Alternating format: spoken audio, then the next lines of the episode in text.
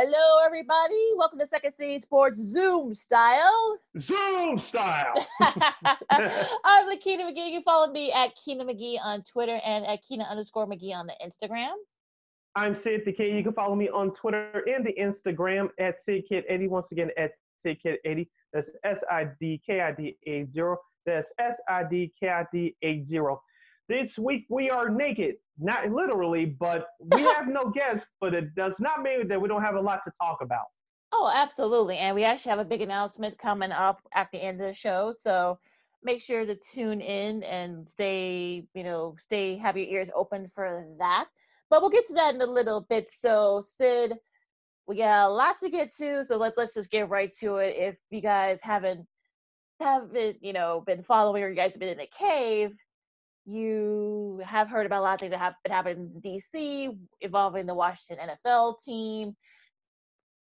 Which between we had Julie Donaldson from NBC Sports Washington last week. We thought that maybe we could have gotten her on this week, but I, I, think you know I think she's still trying to you know process and digest you know everything like all like the rest of us are. So mm-hmm. we'll just get right to it. Um, between the name change and now this stuff that came out, if you guys haven't you know been following this for like the last week, um, it started I think like about like Sunday nights where you had like people um they were teasing the Washington Post were teasing about like oh there's this big scandal coming up that's going to be to make the the name change seem like nothing and then like we've been hearing and you know reading about it like you know the various people in DC who cover the news and sports you know been teasing about it. But and then it, it and then on yesterday at 4:30 our time, just about 4:30, the ball finally dropped, if you will. 15 former uh, Washington NFL NFL teams employees described the, the, the, the culture. Some who worked there for years as very toxic, you know, with harassment and verbal abuse and things like that. Daniel Snyder, the owner, came out with a statement that was sort of like, mm, excuse me, very vague. Although the 15 women did say that you know Snyder didn't actually do the direct harassment, but you know, there have been like, you know, people have been fired and other stuff's been going on. So Sid, what do you think? I know you've been you've been kind of following it a little bit, but you know, Sid, what do you think about all this and what's your opinion on it? As we always say, sports is kind of the microcosm of society, right? Yep. And with this situation with the Washington football team, it, it's no different. Unfortunately, harassment goes on not just in the workplace in sports, but unfortunately, in workplaces outside the sports realm every day. Uh, now, with the story about the 15 women that were the alleged abuse, uh, I know there's an investigation going on. If those if those claims are found to be true, then uh, those individuals involved should be punished to the fullest extent of the law. I know that the uh, the ones that the names that were mentioned, uh, uh, as far as excuse me, the alleged accusers, uh, they were they either resigned or they were let go. And now, including now former uh, radio voice of the Washington football team, uh, Larry Michael. If, if those that don't know who he is, you know, just Google him. He was he was the voice of HBO boxing for a long time before he took that job. But with that being said, um, toxic culture in any workplace, not just the sports, but outside the sports world as well, should not be tolerated. I know at the end of that statement, she referred to Lakina, uh, owner Daniel Snyder said we wanted to create an environment, just paraphrasing here, we wanted to create an environment of inclusion and acceptance. And yes, it has to be cleaned up, but you know, we let stuff go on like this for a long time and no one's there to, I'm not going to say control it, but put a cease to it. Stuff like this unfortunately happens. Well, and also I would also add, you know, Bruce Allen got let go earlier in the year, and you you sort of wonder like, okay, what's sort of what's been going on here? Have you know people, you know, it, how many how much did Daniel Snyder knew? I think that's the really like the question that needs to be asked. I mean, I you have to think that he had to have known something was happening. I mean, there's no way that you know after all this time there's no way that he could not have known that something like that stuff like this was going on. I, I just don't see how can he not have been not at least known something or at least heard about what's been going on. I just don't see it. Yeah, I'm with you on that one. He has to know something. He may not know everything because uh, a large sports uh, organization like that, you cannot know everything. That's why you hire consultants, you hire people to oversee different departments, so and they report to you what's going on, what's not going on. But like you said, Mr. Snyder has to know some things, a lot of little some things about what's been happening here. I know he wasn't the, he's not vindicated yet because of the name change that's forthcoming, but he has to know something. And listening to various talk shows, radio talk shows around the country, uh, I know people wanted to compare this situation to the Mark Cuban situation. For those of you who don't know, around this time last year, uh, he uh, he bailed out uh, an employee of his who works for the Mavs website who was uh, uh, accused of domestic violence. I think that person is still working in the organization. Correct me on that if I'm wrong. But and I know people, some people at the time were yelling for the fact that Mark Cuban should be forced to sell his team. Of course, yeah, he's still owner of the Mavs. He, you know, he went on the jump on ESPN, the television program, and cried his heart out, say he was sorry, uh, these types of actions won't happen again.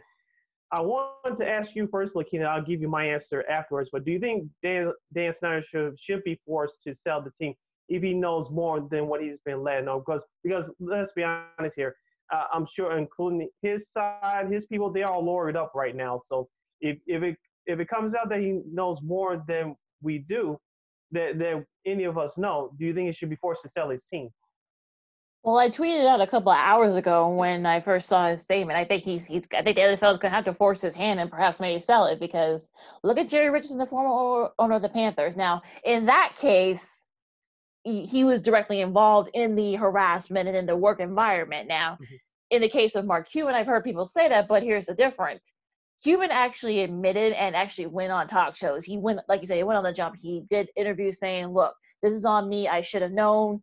And you know i'm to clean it up and he he has done that. I mean he brought an african american female like one of the highest uh, uh, positions in the nba for an nba team so that helps a little bit. We're not seeing that for daniel star at least not right now and you know i find it hard to believe and plus you know, i think it was only like one incident maybe a couple instances involving this one particular person. In this case we're talking about 15 women. I mean only i think only like one of them actually came out like you know put her face you know the other ones sort of stayed you know mm-hmm.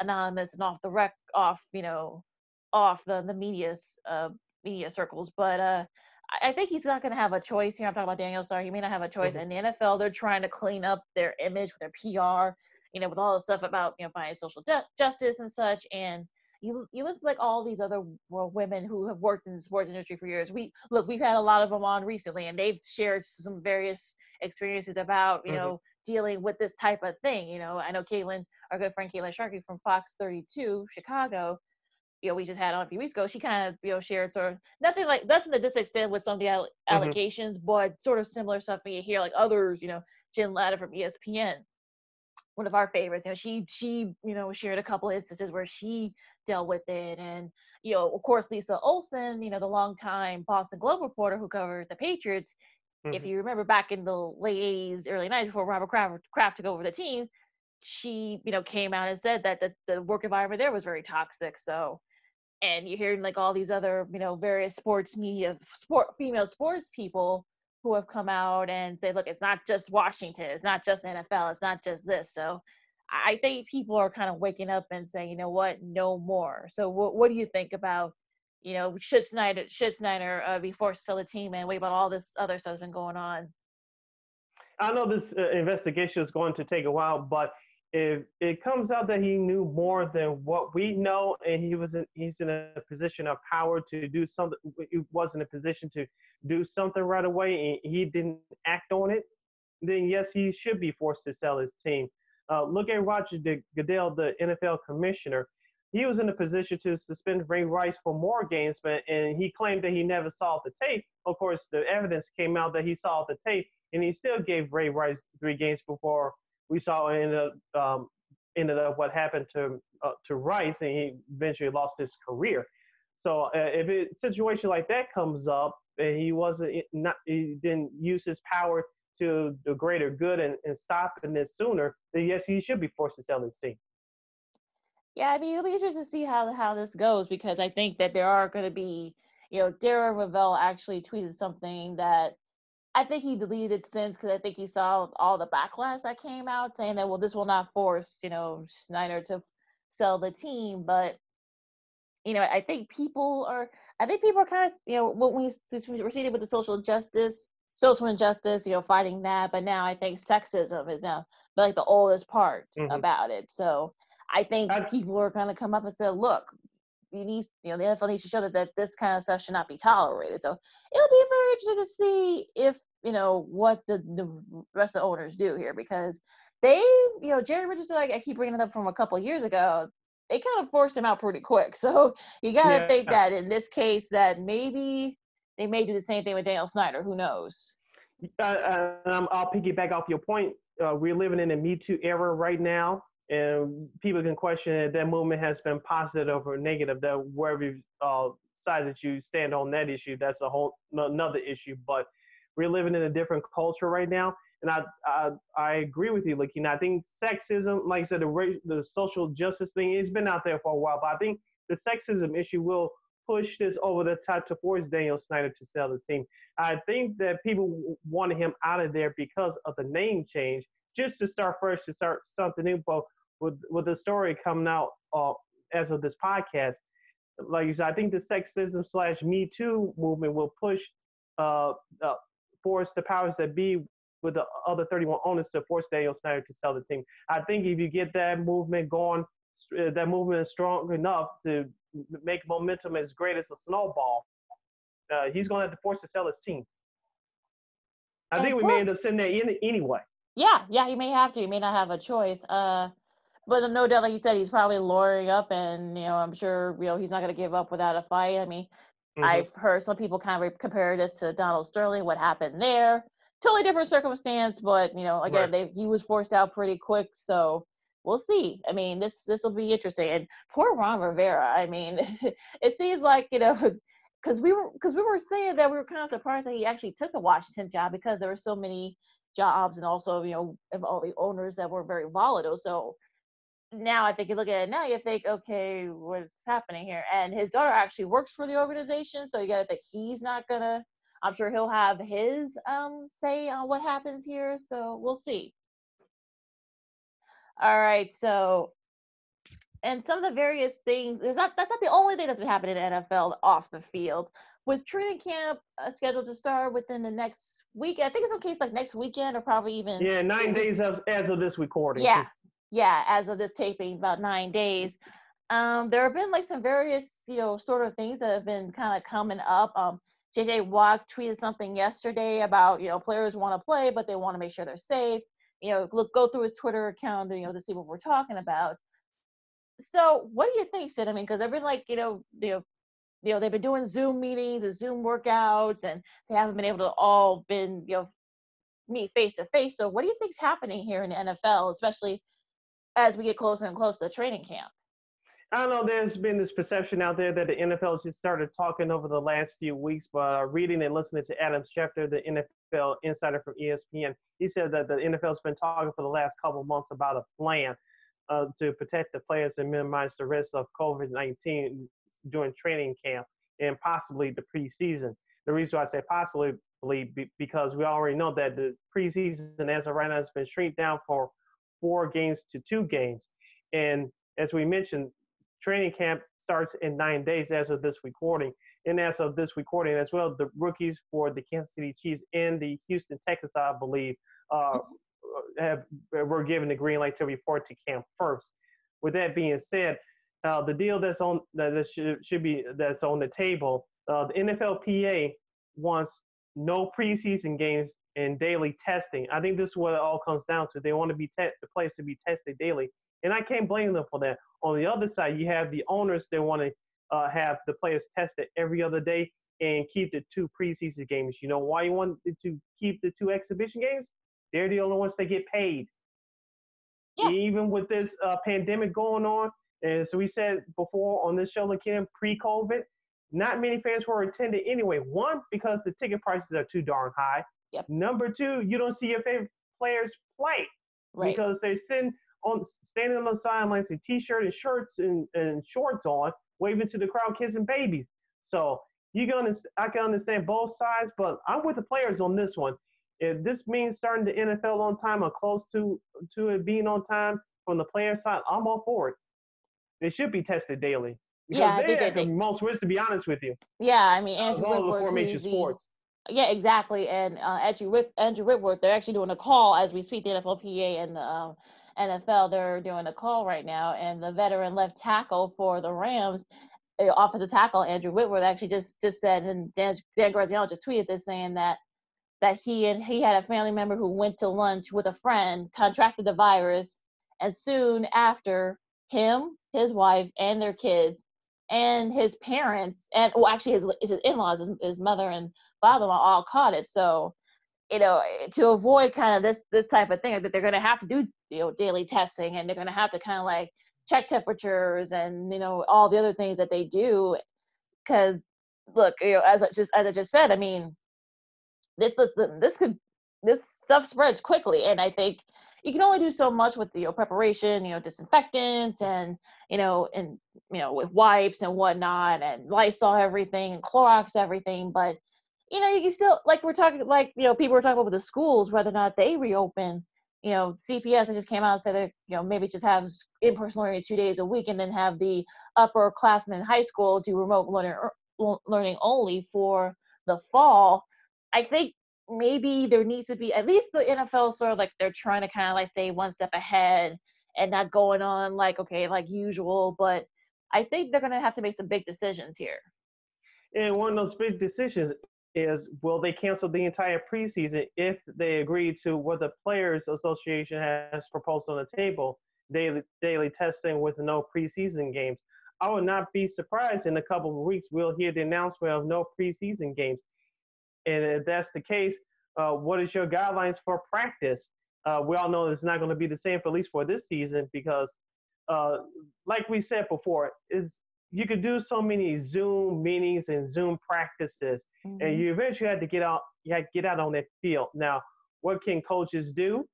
Uh, I don't know. You probably have to separate them even more. You know, offense takes the field at this time, special teams at this time, defensive players at this time. As we know, as of right now, not all coaches are allowed in the building, so there's going to be a limited access and limited amount of people who could be in that building all at one time. and also with states closing up again. Look at Arizona. Arizona's basically have, has closed down. Basically, what's Cliff Kingsbury and his coaching staff? What what are they going to do for the mm-hmm. Cardinals? And California, they they've closed. You know, Governor Newsom over there, they they he's closed up California again. So what are the coaches there? What are they going to do?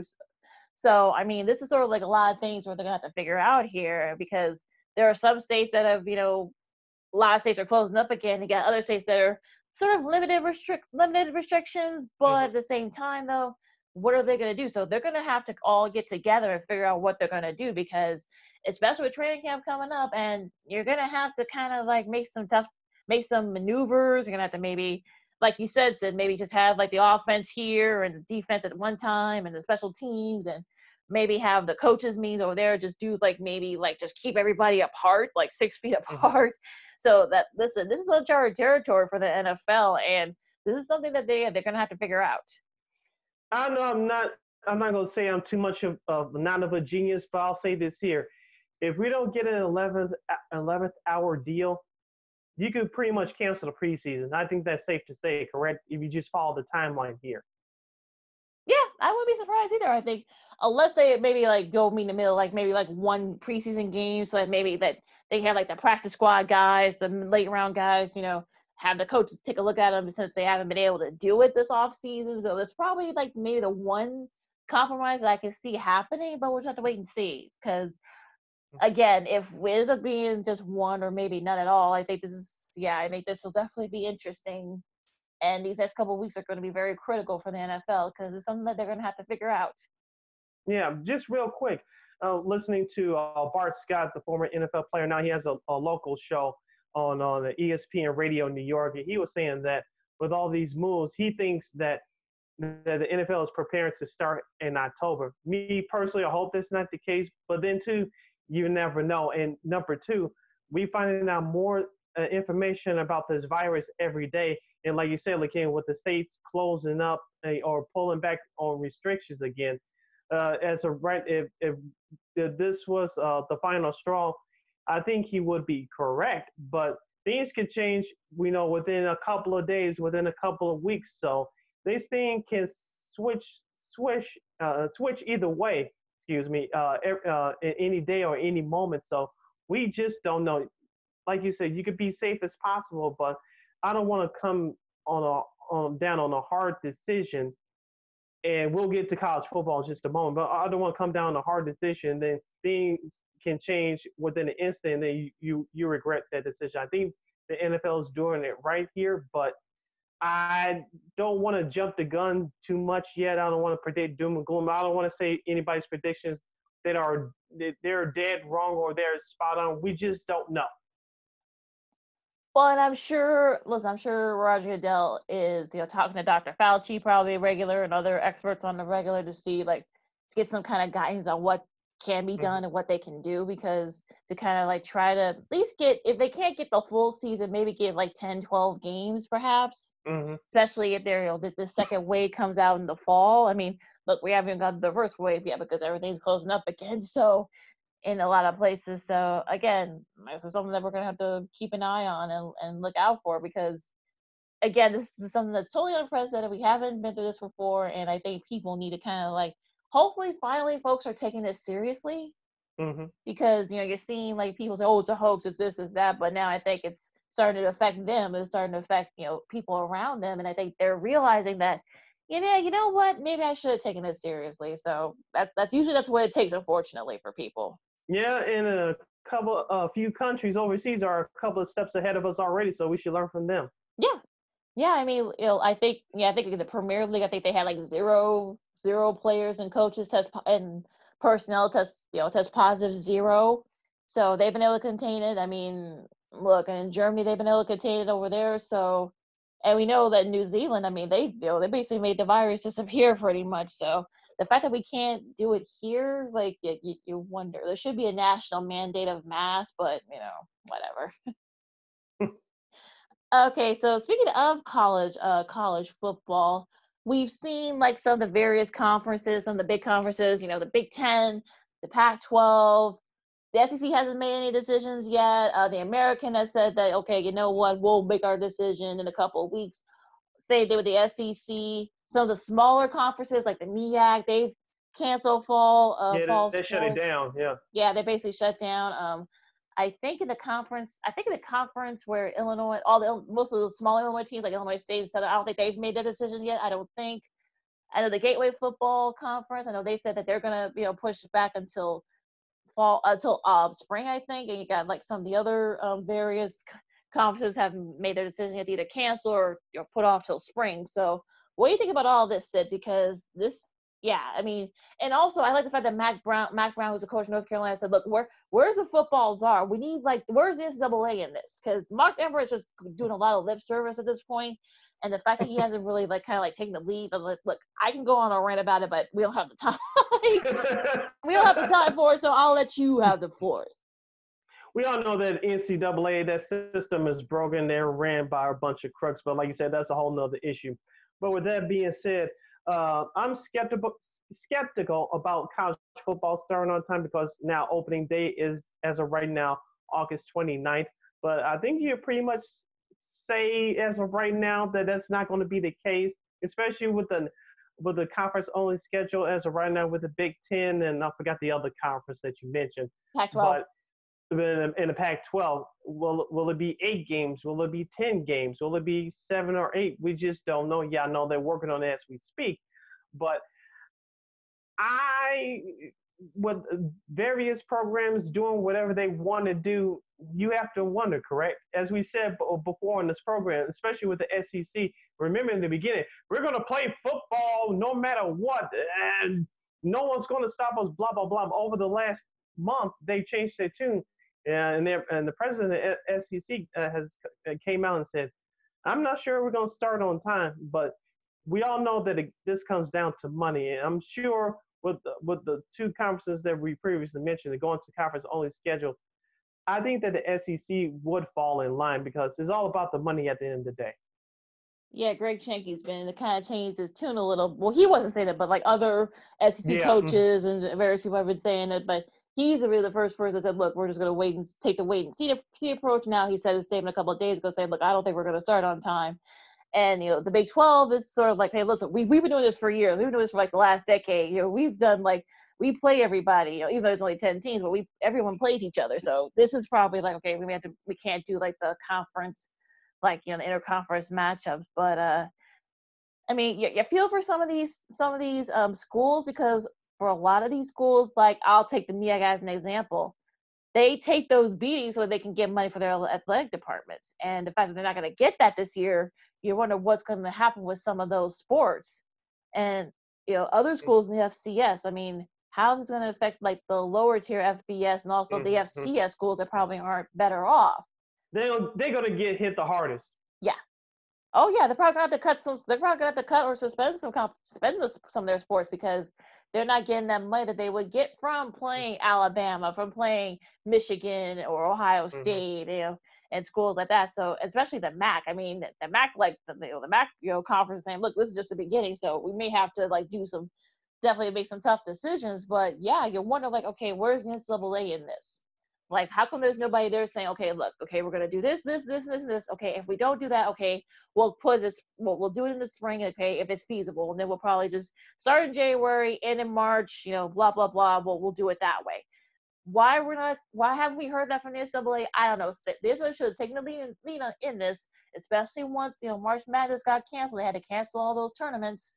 Mm-hmm. A lot of revenue they lost, so they have to have I don't understand why they don't have a plan B, but you know, again, what do I know? Not my business. and speaking of a plan B, I don't know if you uh, saw this tweet the other day from Brett McMurphy, former ESPN guy now with Watch Stadium. He tweeted out that the University of Illinois, for all their home yeah. games this upcoming season, uh, is going to be filled to 20% capacity, capacity, reverse seating. I don't know what that means. And Tailgating, as we told you on this show, tailgating and social distancing does not mix. Well, the University of Illinois agrees, and they use their sense and said there will be no tailgating.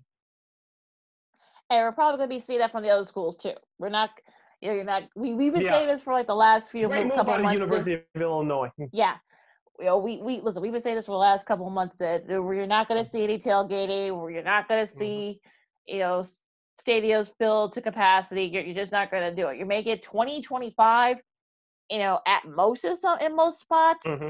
but that's pretty much it. So what Illinois did isn't surprising. I'm sure other schools are going to follow suit.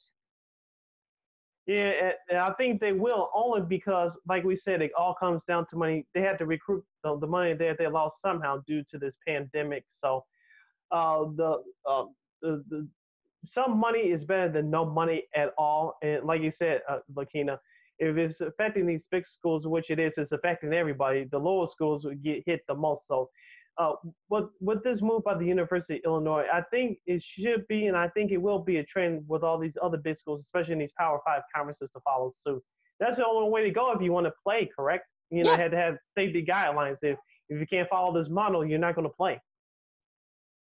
I mean, it's sort of like I'm surprised, but I think we'll see if others, like you said, if other schools and maybe conferences making a mandate for some of these conferences, maybe they just say, you know what, you can't have no more than thirty or forty percent, you know, in your in your stands. You know, no no tailgating. Just people can just forget. I know, especially SEC country, you know, tailgating is like the next big event. You know, you, you won't be able to see the players, you know, coming up to the stadium and the locker mm-hmm. room. So you're not going to see that, folks. Sorry, you just won't. And and like I said, I mean, it's it's gonna be very interesting to see if they do follow Illinois' you know Illinois' uh, lead here, and I think they will, because like you said, they got to recruit that money somehow, and you know, it'll be interesting. These, these next couple weeks are going to be critical for everybody in mm. college football and other fall sports. You know, soccer, men's and women's soccer, women's volleyball, and other mm-hmm. fall sports. Because you know, you got some that are canceling them all together, but then you got others say, okay, we're just going to wait till the spring and sort of try to make that you know I'm, I'm sure in some schools it'll probably be feasible because your soccer fields, you know, are they're not being used, and you know you got men's, but you can kind of try to coordinate that with the men's volleyball teams because theirs is in the spring. So mm-hmm. I'm sure they'll be able to coordinate that. But as far as like having people in the stands, because some schools have already said that they're going to do all remote learning, so you're not going to have a lot of these kids on campus. So I'm assuming that they're gonna probably have to get folks from probably outside or probably live in the area to kind of fill those seats to to 20%. So we'll see what happens. All right. So uh more stuff, yo. Where do you want to where you want to go next, Sid? Oh, let's knock out the WNBA. Uh, oh my gosh. I, I, have major issues right now with this organization. Of course, with the oh, if you could help me out, Lakina, the owner of the Atlanta Dream, uh, um, challenging Black Lives Matter, saying some off the wall stuff. I can understand people having their opinions on that, but I, will I'll I'll stay stagnant on that. But the biggest issue that I have with them this week is uh, Elena Delle Donne, the former Chicago Sky player, now with the Washington Mystics. Uh, she has Lyme disease and she takes 64 pills a day. And she asked to have, uh, a, she wanted to opt out for this upcoming season and not participate uh, in the season in the bubble. And she was denied her request. And now she is saying she has to fight for her life in order to get paid. I'm just paraphrasing here. I have a problem with that. She has a legitimate condition. We all know that with this COVID 19 virus, people with pre existing conditions or previous health conditions are, are the first susceptible to this virus. And to deny her uh, a request of not playing this season, eh, you really putting one of your major stars in your league in jeopardy. Heaven forbid that something happens to her and she catches this virus. The WNBA will go downhill from from from there. This just makes no sense to me. She should grant should be granted her request. She's taking care of her of her health. She's one of the ambassadors uh, in your league, and you have, you treat her like this. This just makes no sense to me. 62 Maybe you know something I don't know, Lakina, but I, well, I, I just don't get it.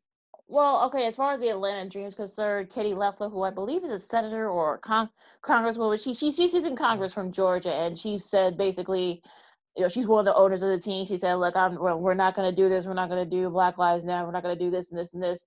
And of course, you know, the team's taking her to task. The her fellow owners have taken her to task on this, so that'll be just see if they kind of like WBA kind of force her hand and kind of force her share first to, for her to, to, sell her share of the team. So we'll see what happens there. As far as Leah, De- Leah Delle Donne, if you saw her, if you read her article in the Athletic, and there was a photo of her like, you know, both her hands like 62 pills a day she has to take. Mm-hmm.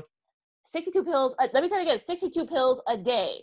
You cannot make this stuff up. Yeah, she actually, yeah, she, you know, the photo is on. Yeah, the photo is on uh, the Athletic. I think, I think, I think a couple other folks have had that photo of her uh, with those pills. That's, I mean, and plus, like, look, I have a pre-existing condition, so I have to be careful who I'm around and whatnot. And look, Lyme disease. If any, if, if you know anybody who's had it, who has it, it's it's really bad. So, if God forbid she gets sick, I mean, what, what she's one of your top stars, so it's just even if she wasn't a top star in your league, this is just the right thing to do. So the fact that they're not mm-hmm. gonna give her like that medical waiver and a medical leeway, I, I just think that you know you're kind of becoming like money hungry like some of the other organizations. So like you know either you play or you don't get paid or and, and this and and whatnot. So the fact that they, what they're doing to her is just wrong, just flat out wrong. I, I would give the WNBA a leeway here. Excuse me it, do they know something that we don't know? Maybe, but as of right now, I'm not buying it. But the way they treat one of their top stars is just completely out of line. It's just completely wrong. Yeah, and he already had like various players. You know, some of the other top players have pulled out. I mean, I think Diana Taurasi has has uh pulled out for this year. Um, Maya Moore has uh, well, uh, for other for other reasons, but she has pulled mm-hmm. out. Some of the other top players have have pulled out as well. So they're in a pretty big bind if you're the WNBA because you're just starting to kind of like get into. Mm, excuse me, we're both having problems today. Uh, but uh, yeah, but um, you're just starting to find your footing, and you've got, you know, people, you know, more and more people are watching your your or in the stands watching your games. They got more mm-hmm. and more TV viewers watching. So this unfortunately does not help. And you know, the fact that you're treating one of your top players like this is just like really this is how you guys are going to treat your one of your top players you know it's not like and they i'm sure they've known this i mean people we've i've known that she's had lyme disease since she was in college so I'm eh, the fact that they're not. This isn't secret. I mean, people have known exactly. this about her. So I don't understand why they're not willing to let her do this because you know, like you said, Sid. If God forbid she catches it, like you're basically WBA is basically screwed. So I don't know like what's the I don't know what the deal is with them. I don't know like you know I think they're gonna have to maybe call some PR people because this is not good for them. Yeah, how many fans that the WNBA will lose because of this? I'm just curious to see how much. Like you said, Lakina, they're they've been uh, increasing popularity over the last few years, and and people are watching their games a little bit more. How many fans that they're to lose over this? Because this this is really unjust right here. What is being done to Elena Delle Donne. This is definitely another something that's probably going to look look at because, like you said, Sid. I mean, you know, if she decides to sue, I mean, this this could be very bad for the league, and not just PR wise, if you know what I mean. yeah. They finally they finally got a chance to, like you say, like I like I just said, you finally got people watching your games, and you got people watching your games on television. The ratings are have have gone up, you know, exponentially. So this does not help your PR. The fact that you're doing it to one of your top players. So it'll be interesting to see what happens here because this isn't over by a long shot. No, it's not. All right, let's get to baseball, Sid. Um, they had like I guess they had like another uh, test of player. Like there was only like maybe a few players that, that tested positive, so that's a good thing. Um, Yoan Moncada came out and from the White Sox came out and said that he had COVID, you know, but he's feeling better now. Um, the Cubs haven't had any positive tests, so you know that that's good. And there's look like things are starting to get get going here for the first games of the season which is coming next friday. So what do you think sid?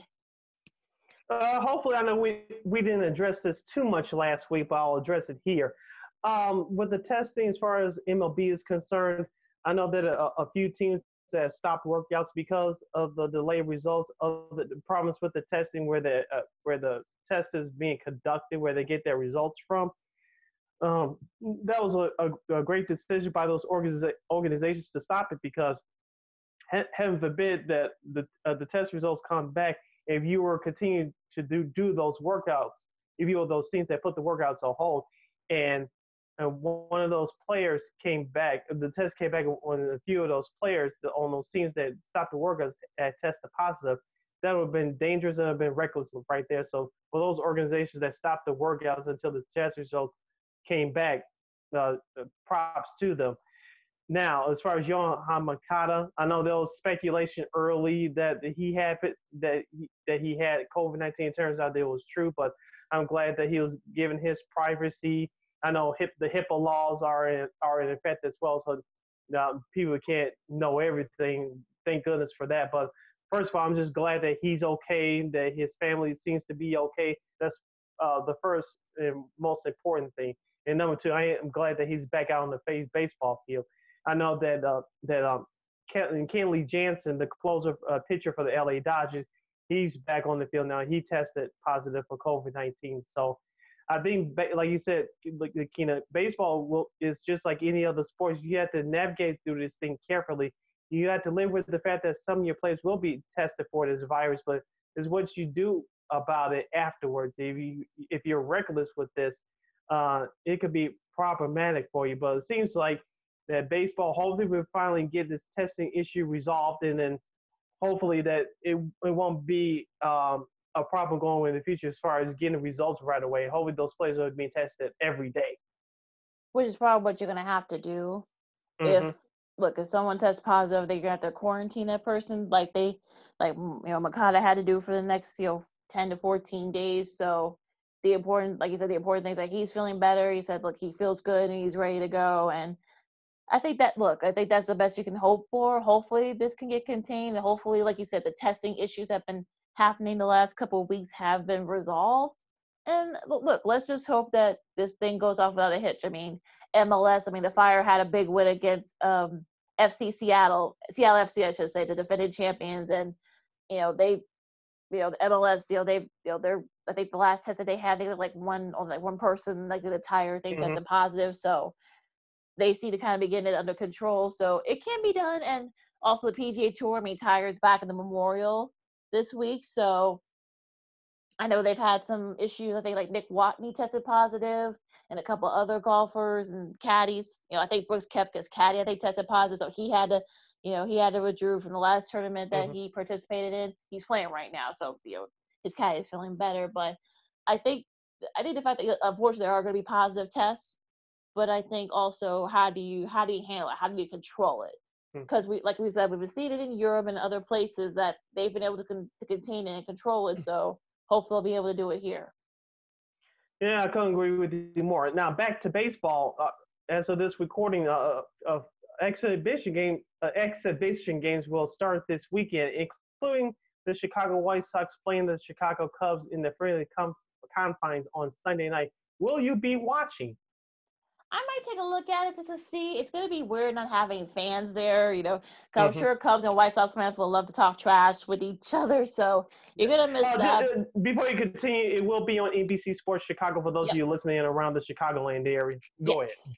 Yeah, so yeah, so you'll be able to watch it. So you'll and be able to watch it. On, yeah, it's on free TV Sunday, so you will be able to watch um, but yeah, it's gonna be very interesting to see how everyone looks, how the team looks, how the pitching. You know, Kyle Hendricks just got the go ahead you know, for the opening day starter. Um, we'll see how Eloy looks for the White Sox and that pitching because the defense is still a little bit of a problem with the White Sox. I think their offense is mm-hmm. fine, but I think you will. So I think Field, I think they had like, like, the highest errors last year. I think they're like in the top three. I think Sid, if I'm not mm-hmm. mistaken. So yeah, they gotta have to clean up those those defensive you know tendencies because that's been like the one that's been like the one thing that that's held the White Sox back. So hopefully they they've cleaned that up. So I'm look, I'll I'll probably take a look at it just to see how everyone looks, and you know, um, they won't be able to spit or scratch or anything like that. So that's to be hard to do. that's to be hard to do. So I think, listen, I wouldn't be surprised if this game gets a very high rating for ABC Seven because I think people are going to want to see like how every, not just the teams, but like how they're going to do this. This is going to be very similar to what other like the other games are going to be like.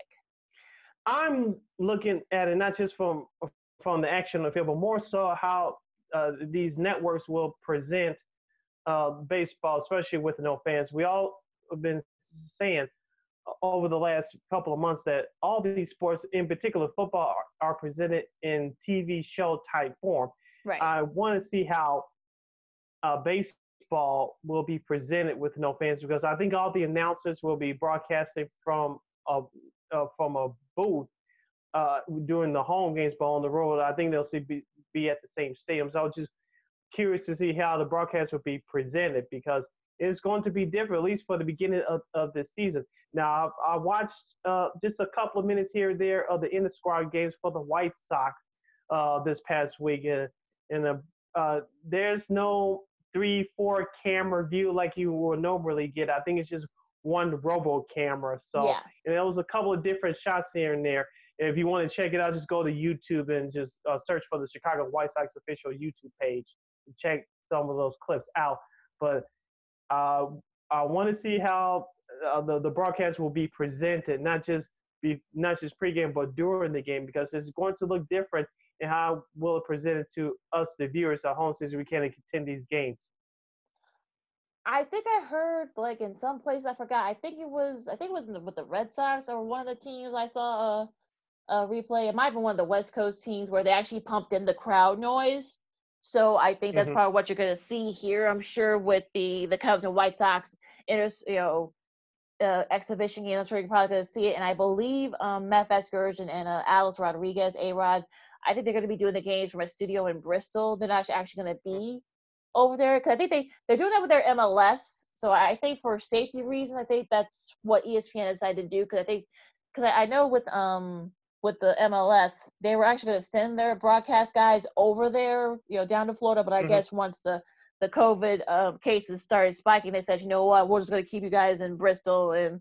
And, mm-hmm. you know, soccer. They, have been doing this soccer for years. You know, especially overseas. They they do it from a studio. You know, whether it's yeah. you know, mm-hmm. you know, Fox Sports. You know, they have soccer. They do it from Los Angeles. You know, ESPN. They're going to do it from their their studios in Connecticut. So I know that yeah, I think I think Len and JD and, and uh, Jason Benetti, uh, um, Len, Len Kasper, Len, and you know, Jim Deshaies, and also uh, Steve Stone and Jason Benetti, they're going to be actually going to be going on the road with the teams. So and I think Andy, uh, Andy Masur and also Zach Zaidman, I think they're going to be in the studios. I think that I think that's what I think, I think you're correct on that. Yeah, I think that's how the, that's how I haven't heard um, anything otherwise. But yeah, if you correct me if I'm wrong here, Sid. But uh, but I think this is this is going to be a different world for a lot of these broadcasters too. So it's going to be interesting how this stuff is presented because you know look we've seen it, it's worked in soccer, um, it's worked in um, golf because I know how it's up in golf. I think like the main guys, all the main guys are at the, the tournaments. And they got others like in Florida or New York or wherever mm-hmm. they're, you know, they're broadcasting. So that's how they've been able to do it. So it's gonna be to see how baseball does it. And of course, in NASCAR and the Formula One, they actually have all their people there. Of course, you know, doing the distance safe from the interview, like six feet. Mm-hmm. So at least see how they do it in baseball because it's one of those sports where you're gonna want to get how they're gonna set up. Are the players gonna be like six feet away from the coaches and the managers?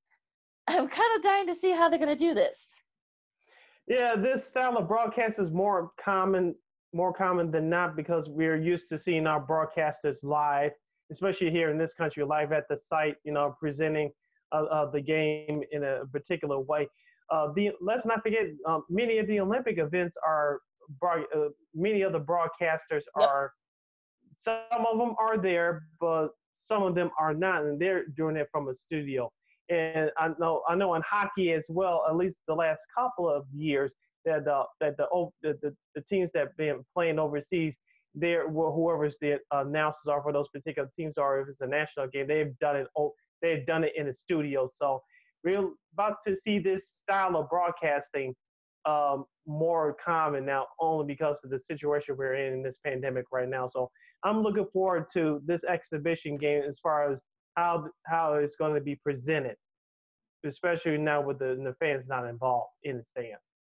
Yeah, just like I said, you're probably going to see hear a lot of pumping crowd noise. You're probably going to see like. Mm-hmm. You know the look and the feel of it. I think that's why that's why I said like a lot of these exhibition games are probably get a high rate because people are going to be curious to see like how are mm-hmm. these games going to be presented, especially since we're probably going to be it's probably going to be this. It's going to be probably be the same in col in the NBA. Once we'll get to them in a minute. Mm-hmm. college football i'm sure as well and the nfl too we'll see what they do with their crowd noise that's like the one thing that that you know people are discussing it, how they're going to do that. Like i said joe buck kind of like you know let the cat out of the bag if you will they, they may pump in the crowd noise. So yeah it's going to be very interesting to see you know like i said the look and the feel of it to see it's going to be weird at times you know with nobody there? So, because I saw some of those exhibit those uh, inter squad games between the Cubs and the White Sox, it was sort of weird not being able to see the fans and you know, you know, little kids eating their cotton candy and their pizza and popcorn, and you know, parents, you know, kind of battling, you know, to get those fly balls. I mean, I know with the Cubs, they had like some of their players, like the Anthony Rizzo's out there, out there in the bleachers, you know, kind of like get the feel of it. So we'll see what happens. I mean, this will be interesting. Yeah, it's a lot for uh, a lot of people involved uh, to adjust to, uh, mostly the players first on the field. And when you take a look at a situation like this, uh, people have to adjust their habits. Uh, for the players, they have to adjust to not spitting and not uh, high fiving and not doing so, some of all these other traditions that we're, we're used that they're they're used to. So it, it's going to be adjustment right there. Uh, can they uh, uh, adjust quick enough well, we shall see. But it, it's going to be interesting for sure. Looking we as a country are are dying. Yeah, we are. We definitely are. You know, trying. You know, dying to get live sports on, and look, this is going to be completely different feel, and we're going to have to deal with it for the rest of the year. So I think it's something that we're going to have to adjust, and we're going to have to get used to because I'm looking forward to see what's going to happen there because like I said, I mean, not being able to, you know, I think at some places where I think there might be people there, we'll see. But like I said, it's going to be mm-hmm. very interesting. Yeah. All right. So uh, let's talk about the NHL right quick, uh, sis. We got a few more minutes here. Um, Corey Crawford looks like he's not going to be able to play for this sort of, you know, NHL tournament style, however they're doing this against Edmonton. Uh, what are you thinking? Do you think the, the Blackhawks have a chance against them? if Corey chance, I don't care if it's a 2014 tournament or a regular Stanley Cup playoff run. With uh, as Eddie Olczyk once said, you have no goaltending, you have no shot. So I know Malcolm Subban, the brother of the PK Subban, he'll be the designated starter right now. But if they don't have Corey Crawford, uh, the Blackhawks have no shot. Uh, uh, whatever's happened to Corey Crawford, I hope that he's okay first and foremost. Uh, with that being said, you have no goaltending, you have no shot. You have a, you can have a stacked roster all you want to. Yes, we, we said with the NBA, know, everybody's starting on an even level playing field. I know uh, Brent Seabrook is back skating on the ice for the Blackhawks. I don't know if he's going to play or not, but with that being said, everybody's starting at an even keel right now. But if you have no goaltending, you have no shot. Yeah, it's kind of what I heard Patrick Sharp say that. Um, of course, you know, sort of like the architect, one of the architects of the three Stanley Cups for the Blackhawks. He's doing TV now for both NBC Sports Chicago and NBC. I'm sure he'll be doing some of the games there. And I think I think they're sub a similar way too. Even though I think the the hub states they're in Vancouver and Edmonton, I believe, or is it Toronto? Oh, Toronto and Toronto and yeah, Toronto and Edmonton. Yeah, I forget. but uh, yeah, we just see like how is there gonna be crowds there, or they because I know like you know President Trudeau, Prime Minister Trudeau has kind of like kept everything kind of on lock there as well. So I don't know if we're gonna see any crowds, but I'm sure we're gonna be like pumping in the crowd noise too. So look, like I said before, everything everybody pretty much starts from zero now. So mm-hmm. I mean, uh, look, the Hawks got a shot as pretty much everybody else. So we'll see how they do. I mean, look, can Jeremy Colliton kind of like get the best to the team and you know, will the veteran guys sort of like use their experience in the playoffs to kind of like say, okay, you know what, guys, look, we got a chance here, so we'll see what happens. I mean, I, I can't wait, you know, and they actually have labor peace for the next few years, so I think that's yes. actually helped them PR wise. So I think, look, I look, I think the NHL, look, if they have in their way, they can get like the Blackhawks or the Rangers or like one of the big, the big markets to kind of like advance in this tournament. I think that can only help them in the ratings. Yeah, I couldn't agree with you more. We've been saying that for the last few weeks, and hopefully they can get uh, uh, I don't know uh, in what year that that TV deal's up with NBC, but hopefully they can get that situation taken care of as well. I know ESPN has been knocking at the door yeah. to try to get back into covering hockey for the first time since 2004. So if they can get a better TV deal uh, to go along with that extension of the CBA they signed a couple weeks ago, uh, they'll help that sport to uh, grow back up again, and it'll go a long way. Absolutely. Um, let's go back to baseball for a second. The Michael Kopech. I'm wondering, like, he decided not, he opted not to play, um, but never really gave any details as to why. I mean, he had injury issues last year, but some people were saying that it's more mental than it is physical. What do you think of well about Kopech's situation? I heard Don Cooper's comments, and I know he takes up for his guys uh, on the pitching staff. He's the pitching coach for the Chicago White Sox and he, he did mention that uh, Kopech has been battling mental issues uh, from uh, the majority of his life. But with that being said, whatever uh, the, whatever reason why Michael Kopech decided uh, not to play this year, we have to respect that. So, and I think for the White Sox, it, it will do them good in the long run too to have him both healthy mentally and we know he's healthy physically because he was doing very well in his in his bullpen session before this news happened. So uh, whatever helps him down the road will help the White Sox down the road as well. But, for, but first and foremost, hopefully that Michael Kopech is okay away from the field. That's most important. And, and, when that settles in, everything else will fall into place. So hopefully he's okay from a, not just a mental health standpoint, but from from everything else as well. So uh, I'm not pounding my fist that he should be playing and all that other stuff. That that does no good. So, uh, for the players that not uh, that that elected not to play this year, you just have to respect that decision, and and and they'll be back back playing again. So the world's not going to fall over. It's not going to fall off its axis. You know, the people just relax. Yeah, wish him nothing but their the personal best. health is more important. Yeah. We all know that uh, that's their livelihood, that's their jobs, but your personal health is more important, folks. That's just how people realize that the ones, especially the ones that get no upset over nothing.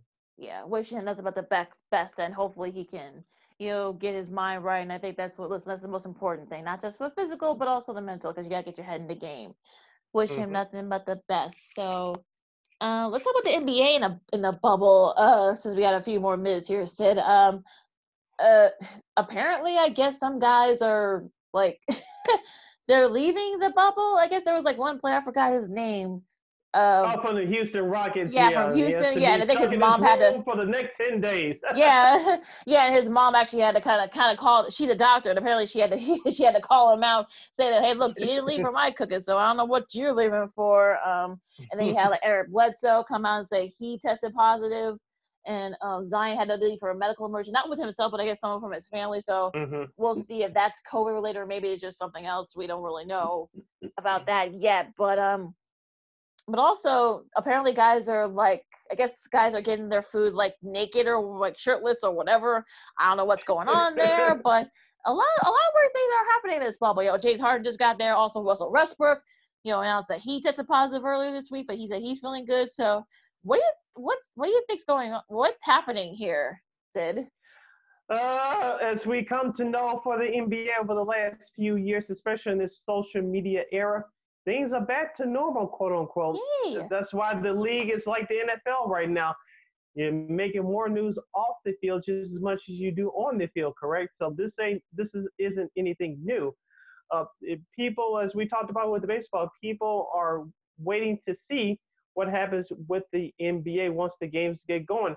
As I said when we had Mackie Hendricks on Formula 6-7 score a couple of weeks ago, I said the mainly the storyline is going to be how the players handle themselves away from the court.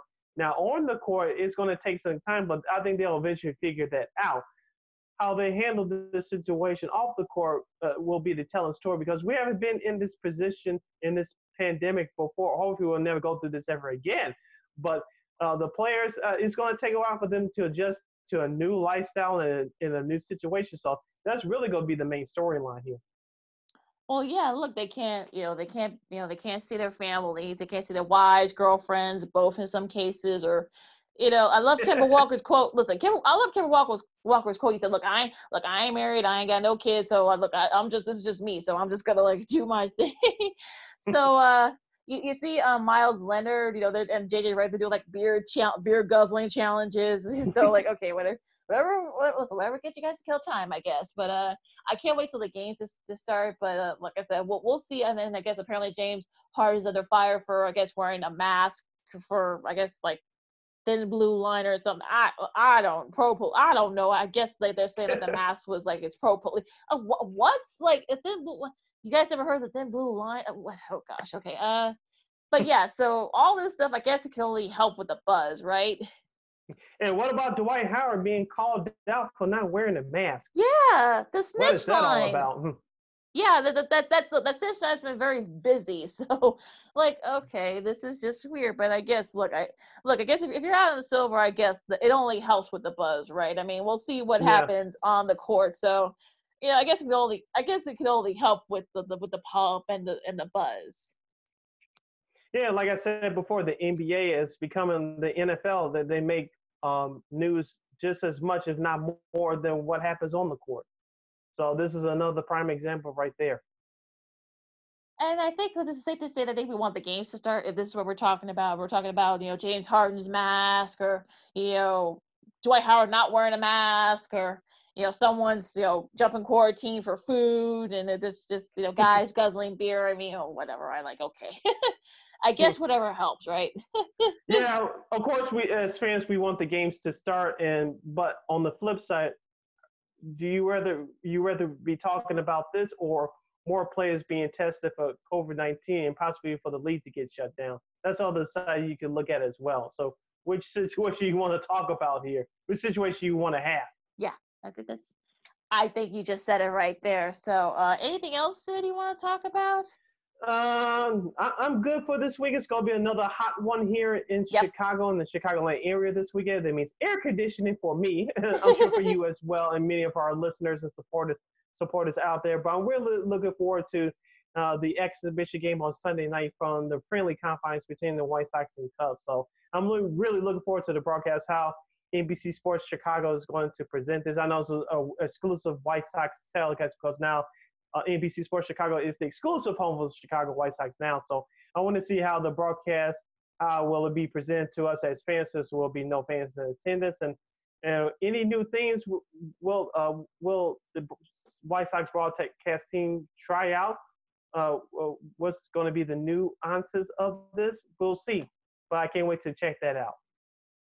You know, can you know, I think like another thing, like can Tiger make a run at the Memorial? I think he's near the bottom right now. Uh, Ryan Palmer and Tony Finau, as of this recording, is your leaders right now. They actually had to like step up a little bit because I guess there's some severe weather that's coming towards mm-hmm. Ohio.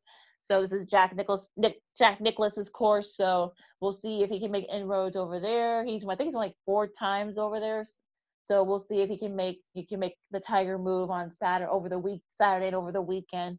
Yeah, as we all know, as we all know, if Tiger's in contention on Sunday, uh, people will be watching. It's going to be more important now since there are no fans uh, in attendance. You're yeah. going to have record numbers. Oh yeah, absolutely. So and plus that that tournament uh, ranks high anyway, so that'll be that'll be a fun one there. Um, yeah. So you you want to tell us our the announcements there, Mr. Brown? Okay, since she's throwing the ball on my court, well, look, I asked you, like, look, you don't have to do it, but I just no, asked you want to make it is. I'll, t- I'll take it. Um, we contacted our friend Mr. Jason Kessner, your uh, co-host there. Now we're going to be officially a three-man crew once again. So in our next podcast, Pfeiffer. he will be. Pfeiffer, you, you you you you got him mixed up with uh your guy from the D and D.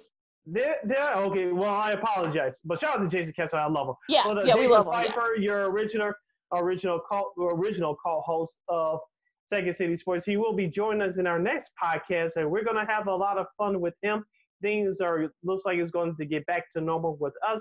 We're going to continue to bring you the the hottest content, uh, new content, and plus we're going to continue to bring you uh, great interviews with some of your favorite guests and new guests as well. So Jason Pfeiffer, look for him to re- make his return to the Second City Sports crew.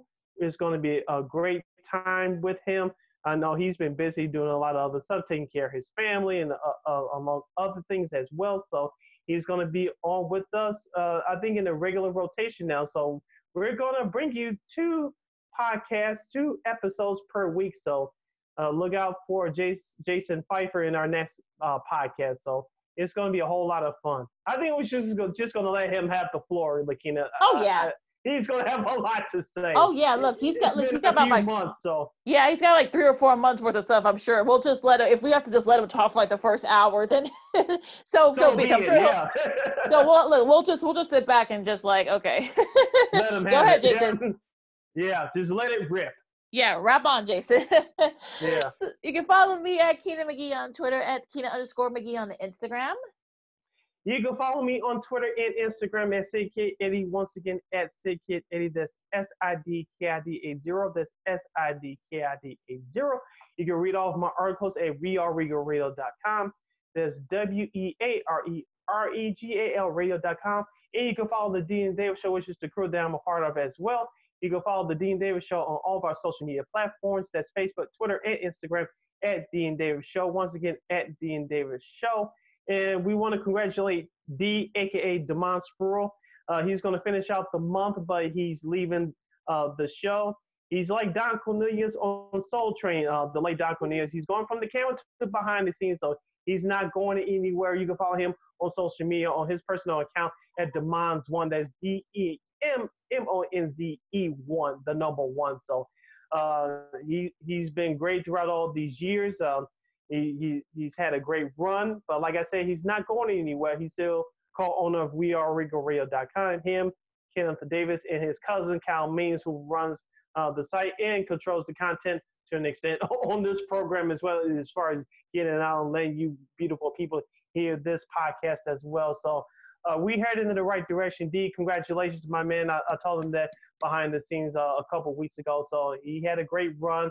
Uh, we made a lot of strides, and so we're going to continue to make strides as well. I know he's going to do the same thing as well. So look out for big things for him. But I just want to say on this podcast, congratulations to him. And I'm sure he's going to hop on this program oh, sometime down the road and, and, make his little quarter high Q.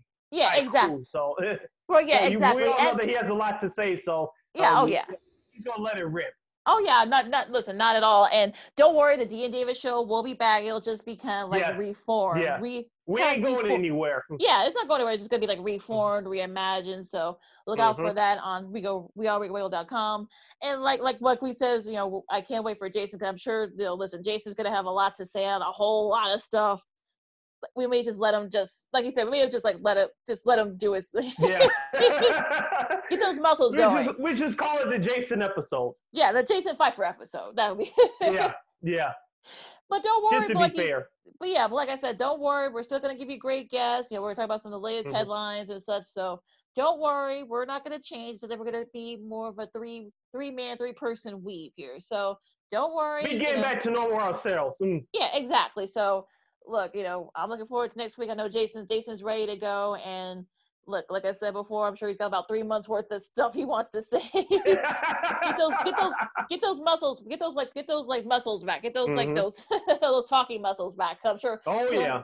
They'll have a lot to say. So look, you, look, guys, you know what? Stay safe. You know, wash your hands. You know, take this seriously. You know, the COVID cases are rising again, like we've been saying in most of the country. So if you, you know, wear a mask. If you want to play ball, if you want to see ball, wear a mask. Wash mm-hmm. your hands. You know, keep your distance, and just listen. Just be good to each other, See you next week. And wear your mask. Holla. and wash your hands.